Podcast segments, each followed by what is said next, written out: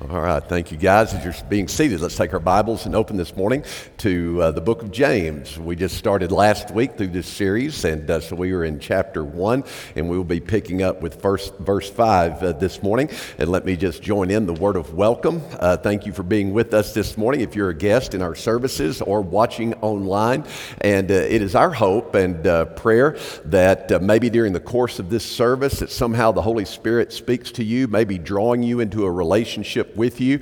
Uh, maybe you've never yet come to that place of committing your life to the Lordship of Christ, and we would love to be a part of that journey and that discovery for you, what that means and what that uh, looks like. So we do hope that uh, you would text, just take the time, um, whether today, during the course of this service, during the week, just text FL Respond to uh, 833 571 3475, and we will follow up immediately and get in touch with you about whatever it is that uh, you are are praying about, thinking about, whether it's being a follower of Christ or becoming, as a follower of Christ, becoming a part of this church family. And we would love to help you with that. One of the things I appreciate about James, and uh, I think because it's true in his own life, that uh, he came uh, to faith through a process of discovery. A lot of times, I think in our tradition, we think of salvation only in terms of a transactional moment. Uh, and we fail to realize that for really all of us, it was a journey of coming to a place of commitment to Christ, uh, whether it's through relationships that we have built, people we have known, encounters we have had, life circumstances that we have experienced. That's why I speak so often about us uh, being on mission where our feet are. That for untold numbers around us, we can be a part of what God is providentially doing.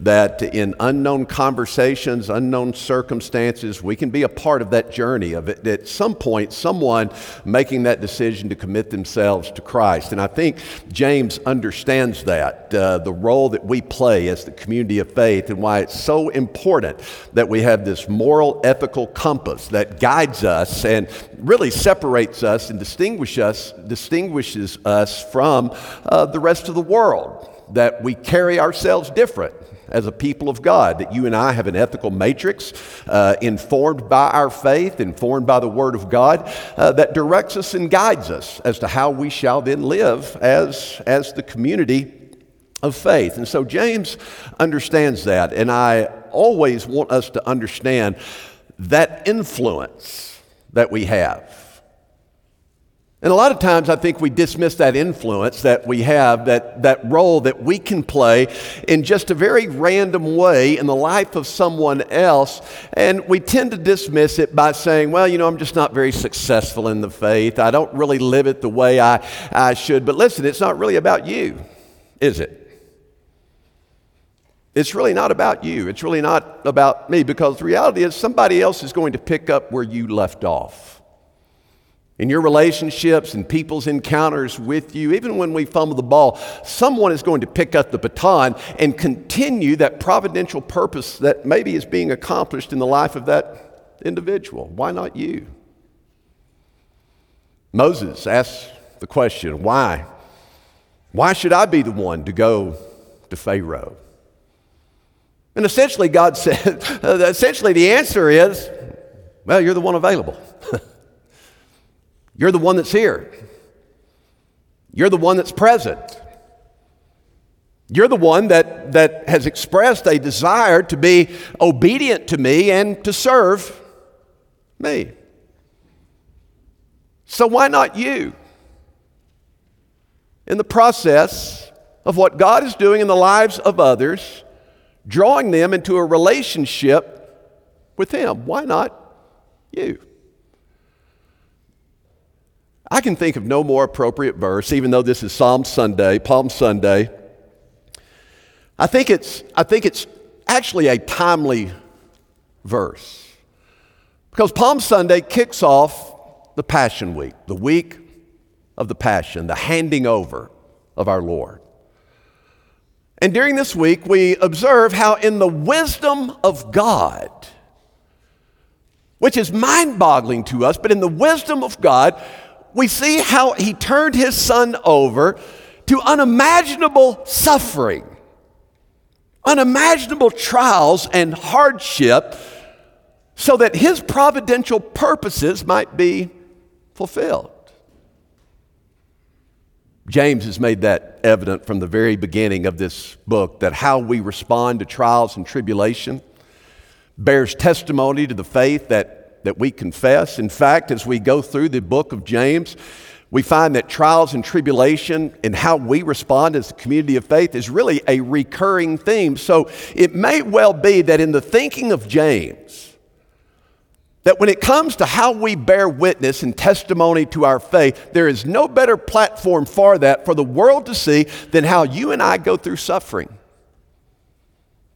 How we react, how we respond when we are blindsided by, by unex- unexpected adversities and trials and tribulations that inevitably will fall upon us. James has said in, in verse 3 that we are to consider it all joy. consider it all joy, my brothers and sisters. You, you, you co strugglers in, in the life of faith, brothers and sisters, you're to be a very unique people. How you respond to suffering as the people of God, as brothers and sisters in Christ, your response is to be a response that is fitting and appropriate and reflects the faith that you confess. That's what's going to separate you from the world who despairs in their hardship. But for us, he says to consider it. Here's your mindset consider it all joy, my brothers and sisters, when you encounter various trials. Now, we saw last week that that takes faith to be able to look at all circumstances, whatever they might be, to consider it with an attitude of joy that, that has to be done with, with a perspective of faith.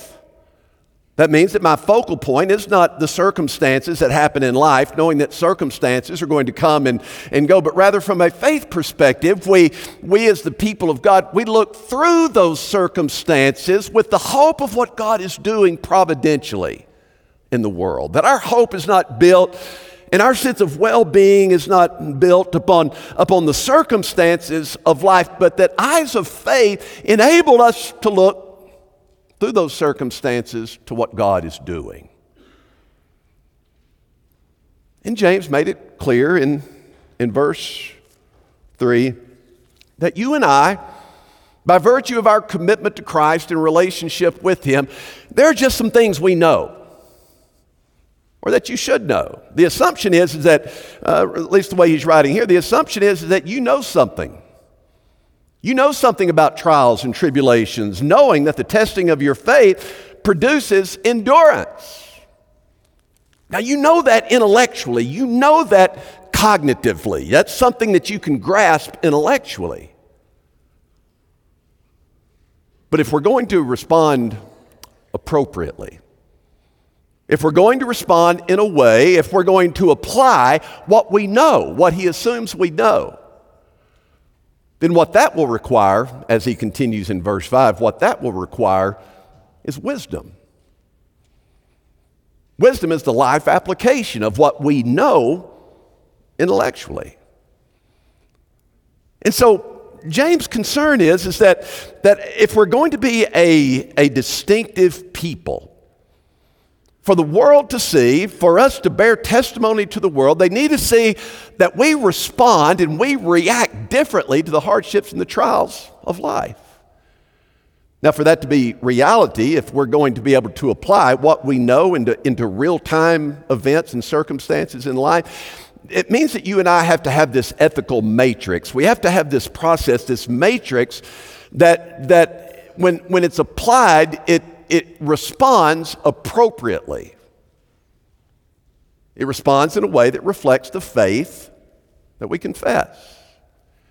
Now, what I want us to notice here as we go through, through verses 5 through 8, knowing then that, that we need the wisdom to see what we know, that faith, that endurance, that, that endurance, that the testing of our faith produces in endurance.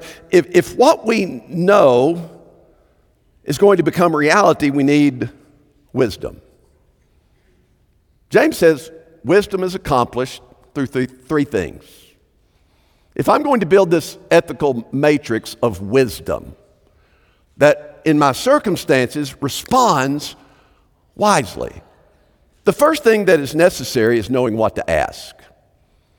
If you're really going to, to, as a child of God, as a person of faith, if you're going to, to really respond in a wise way, if you really want that to be your response, you, you got to know what to ask. See, James shows another assumption here in, in verse 5, the first clause. He says, But if any of you lacks wisdom, now see, his assumption is, is, that, is that they all know something. They all know something, but now he's concerned about a, another condition that he is very much aware exists in that messianic community of, of believers. And that is that some apparently lack wisdom. They don't have the wisdom to apply what they, what they know to be true. Now, again, this is another expression of faith. Just as joy, as we see in verse 2, is an, is an act of faith. This act of faith that, that sees through the trials and as a result of that is, is able to be, to be to consider all things with, with joy. Now then, he says to exercise this faith even further. For this joy to become evident, you're, you're going to have to know what is of primary importance. That's wisdom. Wisdom's a recurring theme for James throughout his letter. And the best way I think to get our minds around that is that, is that wisdom is for James. And, and again, James is writing from a perspective that we are the people of God. He assumes that, that you are a committed follower of, of Christ. And so, so, wisdom for James is what faith is for Paul, and is what life or love is for John, or what hope is for Peter. In each of these, if you go back and read their, their writings, these are the means by which, by which our faith our belief, our trust in God is made manifest to the world. That when you act maturely, when the world sees you enduring, this is the means by, by which your faith is made evident, by which the righteousness of God in you is made evident to the world. Now, this is something in the thinking of, of James. This is something that, that requires a, a supernatural response. This, this response of, of wisdom in whatever the circumstances might be. In the thinking of James, this is something that, that is a, a supernatural response that stands in stark contrast to how the world responds to unexpected circumstances. The world responds emotionally. The world is reactionary. Their sense of well being is dependent upon, upon the given circumstances of life, of whether the circumstances are good or, or whether they, they are bad. But there's something that we need to note going through James, since this is a recurring theme, and the trials that he speaks to, and the, the emotional response that it, that it elicits, most often in this messianic community to whom James is writing, their response apparently seems to be to the injustices of life, seems to be one of anger. Because anger and how they deal with their anger, their emotions and their negative reactions, that's a recurring theme in this letter as well. Nowhere is that more evident, and we'll get to it in a few weeks. But in chapter 1, in verses 19 through 21, he says, You know this, my beloved brothers and sisters. Now, everyone must be quick to hear and slow to speak and slow to anger. For a man's anger does not bring about the righteousness of God. Therefore, ridding yourselves of all filthiness and all that remains of wickedness, in humility receive the word implanted, which is able to save your souls. So you got to know what to ask. I want something that is supernatural. If I'm going to manifest the faith that I confess, I want to make a supernatural response. If I'm to bear testimony, to bear witness of the hope that is in me, I've got to respond in a way that is different. I can't become angry. I can't become a reactionary. I can't be driven by my emotions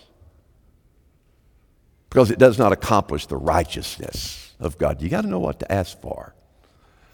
The second thing that James makes clear, because it's a supernatural response that is required of us, it's not just knowing what to ask, but knowing who to ask. He says there, it's verse 5 continues, but if any of you lacks wisdom, what is the source? Let him ask God. James knows that this kind of wisdom is of divine origin. You see, that's the search of humanity. Job would even ask the same question in, in his writing in Job 28 and in verse 12. Job asked the question, but where can wisdom be found and, and where is the place of, of understanding? He continues in verse 15 pure gold cannot be given in, in exchange for it, nor can silver be weighed as its price. Verse 18 coral and crystal are not to be mentioned, and the acquisition of wisdom is more valuable than pearls. And then listen to this in verse 23 what he writes God understands its way, and he knows its place. For he took the ends of the earth, he sees everything under the heavens. And then in verse 28, in conclusion, and to mankind he said, Behold, the fear of the Lord, that is wisdom and to turn away from evil is understanding. That was even the conclusion of the psalmist throughout the entirety of the Psalter. But listen to Psalm 111:10. The fear of the Lord is the beginning of wisdom. It's found throughout the wisdom literature and in Proverbs, the very first proverb, verse 7 the fear of the Lord is the beginning of knowledge. Fools despise wisdom and instruction. And in Proverbs 9, in verse 10, the fear of the Lord is the beginning of wisdom, and the knowledge of the Holy One is understanding. And so, this, this wisdom, this wisdom that, that comes from, from God is necessary, is necessary for us if we are to see the teleos, the perfection. Remember last week? This kind of wisdom is necessary if we're going to endure, if we're going to, if we're going to, to persevere, if we're going to mature in our faith, if we are, are going to acquire the state of teleos, perfection, not in the sense of being without flaw, but reaching the, the desired end of what God would have for each one of us, being instruments of His service and to His glory. And then listen as that verse continues. But if any of you lacks wisdom, let him ask God, who gives to all generously without reproach, and it will be given to him. I mentioned last week parallels between the writings of James, the writings of Jesus, in particular, the Sermon on the Mount the teachings of Jesus in the Sermon on the Mount, and also the Magnificat of Mary in Luke 2. You read all three of those together James, Sermon on the Mount, the Magnificat. You will see a semblance, you will see a parallel in the faith perspective of this family, this family that, that was poverty stricken, but it, but it never affected their piousness and their commitment to God. In what, James, in what James says here regarding God and the promises of God as we ask God for this kind of, of, of wisdom is something that reflects very much the teachings on the Sermon on the Mount, especially Matthew chapter 7 and verse 7, that verse about asking, seeking, knocking, and it will be open to you. And what James is saying here is this is about the character of God. This that, that God desires to give to you, this God that, that, that gives generously, that gives without reproach. When He knows your heartbeat, when He knows that, that it is your desire as, a, as His child to respond to the adversities of life in a way that is appropriate and reflecting of your faith, listen, why would God the Father withhold that from you? His reputation is at stake. His character is at stake. And when he knows your heartbeat that you want to act wisely in the world as you deal with your circumstances, God is not going to withhold this from you. His willingness is linked to his character. Third thing that I want us to notice in this building of our, our matrix for wisdom is not just knowing what to ask and who to ask, but knowing how to ask. There's a way to ask for this, this wisdom that, that is appropriate, that is fitting for us as, as a people of God. James says in verse 6, but he must, he must, no wiggle room, but he must. He must ask in faith the same faith that is necessary to consider all things with joy. Same faith that is necessary to respond wisely despite circumstances, but he must ask in faith without any doubting.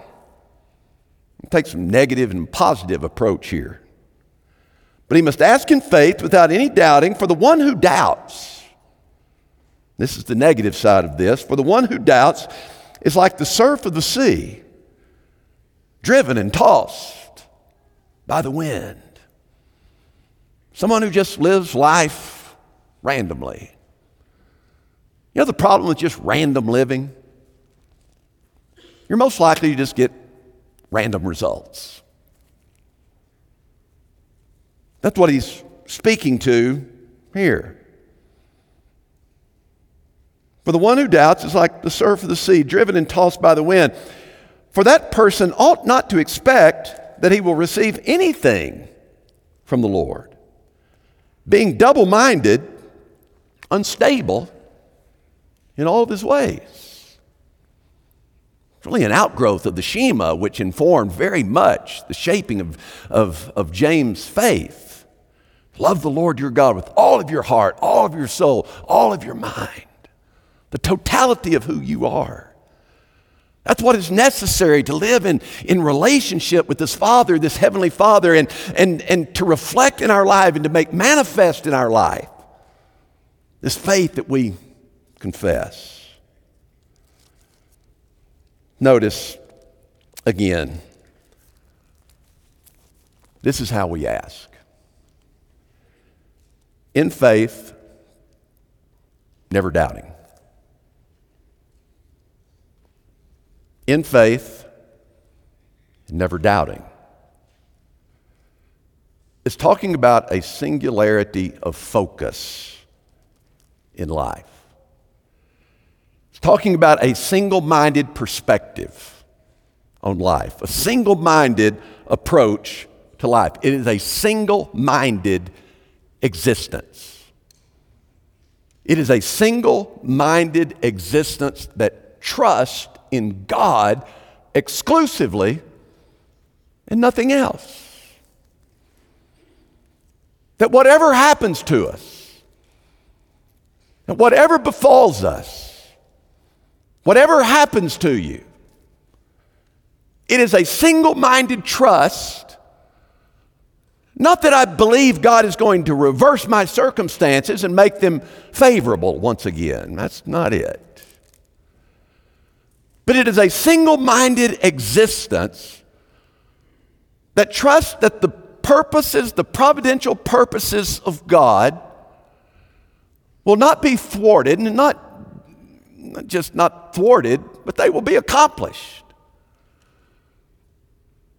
That my heartache, my tragedy, my circumstances doesn't mean that somehow the plan of God has been derailed. You see, the problem with the double minded man, what Paul Bunyan in Pilgrim's Progress would, uh, one of the characters in that book was Bunyan referred to as, as Mr. Facing Both Ways.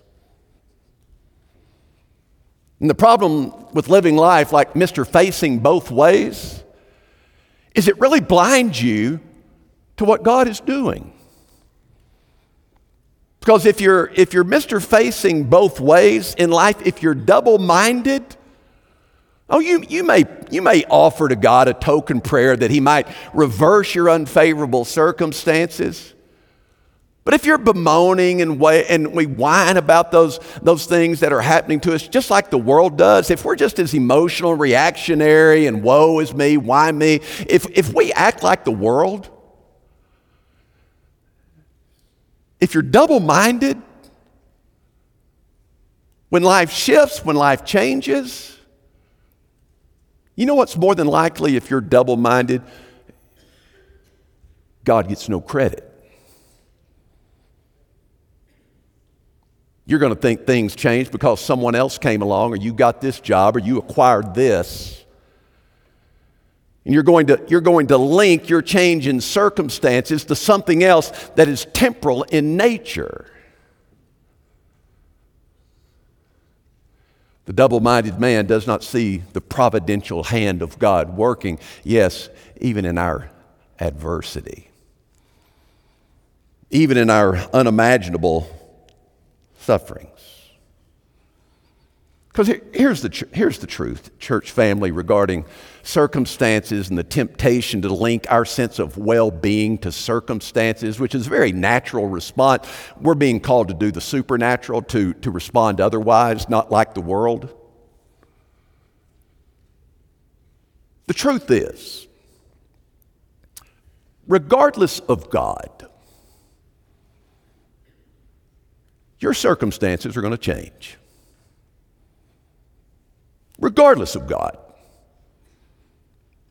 Whatever state you're in right now, whatever it is you're facing, whatever season of life that you are in right now, whether it's good, life's never been better, or whether you're facing an adversity and a degree of pain that you never imagined in your life, I promise you, next week, you'll be at a different place. Might be better, might be worse, but you're going to be at a different place. Somewhere in the journey of life, you're going to be at a different place than you are right now.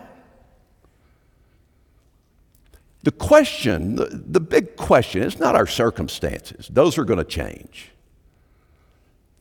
The question that emerges from your text, from our text,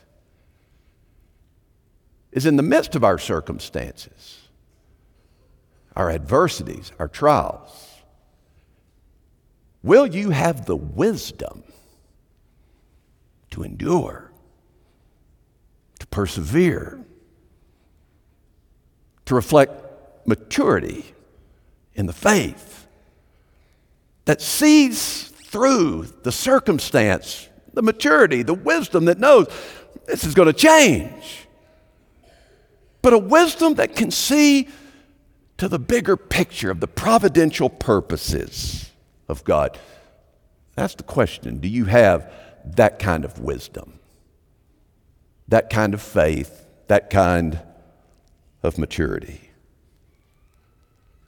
Because that is what James is challenging us to reflect, to showcase to the world, that bears witness to the hope that is in us in Christ Jesus.